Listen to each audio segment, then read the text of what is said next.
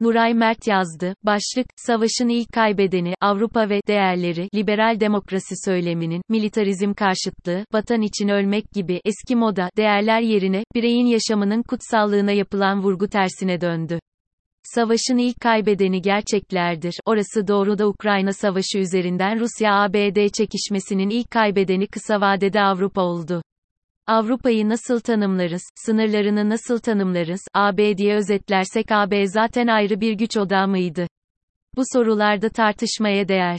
Ancak, özellikle Brexit sonrası, merkezini Almanya ve Fransa'nın oluşturduğu A B coğrafyası ve ekonomisinden söz ediyoruz.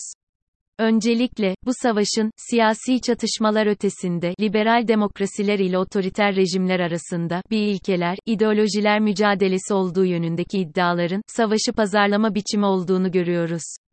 Rusya cephesinde yer alan ülkelerin tamamının demokrasi özürlü olduğu kesin ama karşısındaki cephenin ne kadar, demokrasi, ittifak olduğu son derece su götürür. İçinde Suudi Arabistan, Hindistan, Polonya'nın yer aldığı bir ittifakın liberal demokrasi cephesi sayıldığı bir durumdan söz ediyoruz. Diğer taraftan, Batı ittifakının karşı cepheye kaptırmamaya çalıştığı ülkelerin pek çoğunun Rusya'ya karşı yaptırımlara katılmadığını da hatırlayalım. Hindistan hala Rusya'dan büyük ölçüde enerji ithalatı yapıyor ama, A B D açısından Hindistan'ın önemi demokrasi olup olmaması ile değil, Çin'e karşı bir denge unsuru olmasından kaynaklanıyor.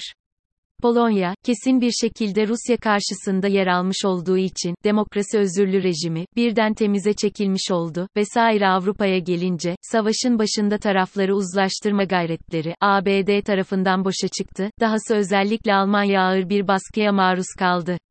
Dahası, endüstrisi Rusya enerjisine bağımlı olduğu için fazladan suçlandı.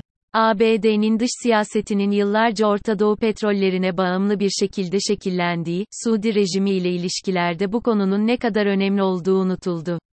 A B D'nin, Avrupa'dan, liberal demokrasi mücadelesi adına ödemesini talep ettiği bedel başta Almanya olmak üzere, Avrupa'da ekonomik krizi körükledi, Euro'nun başına gelenler ortada.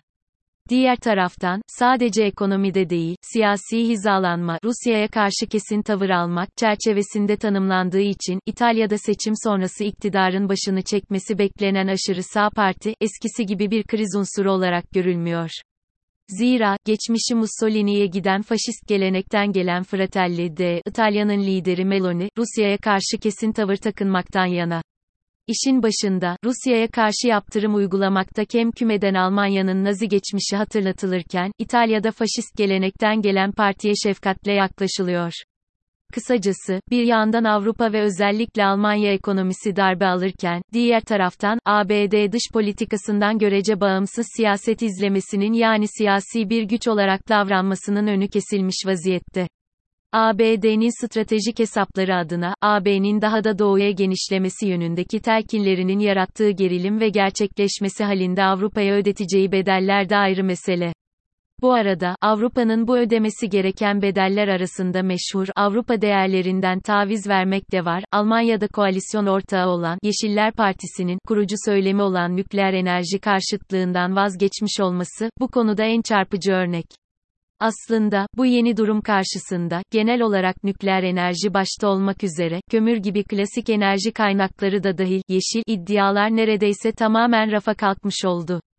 Diğer taraftan, aslında savaş öncesi başlayan A B D'nin Avrupa'dan askeri bütçelerini arttırarak NATO'ya daha fazla katkı yapması baskısı, savaş sürecinde hızla gerçekleşmiş oldu.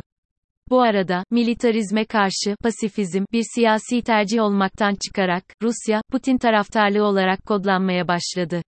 Dahası, Ukrayna odaklı haber ve yorumlar çerçevesinde, Rus işgaline karşı tutum, iyiden iyiye, ulus-devlet, ulusal mücadele, vatanı için ölmek kavramları ile yeniden kutsanmaya döndü. Liberal demokrasi söyleminin, militarizm karşıtlığı, vatan için ölmek gibi, eski moda, değerler yerine, bireyin yaşamının kutsallığına yapılan vurgu tersine döndü.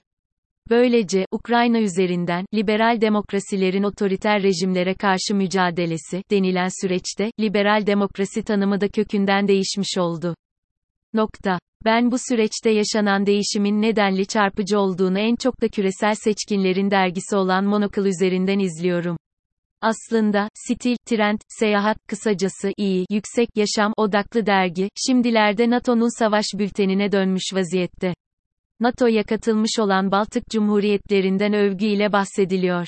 Estonya'dan sonra Latviya'da zorunlu askerlik hizmetinin başlatıldığını, Litvanya'da ise zorunlu olmasa da askerlik hizmetinin gençlerin C V'sine katkısını ballandırarak anlatıyor. Litvanya'da ayrıca, ortaokullarda, ulusal savunma dersinin başlatıldığını müjdeliyor, sekiz Temmuz iki bin yirmi iki.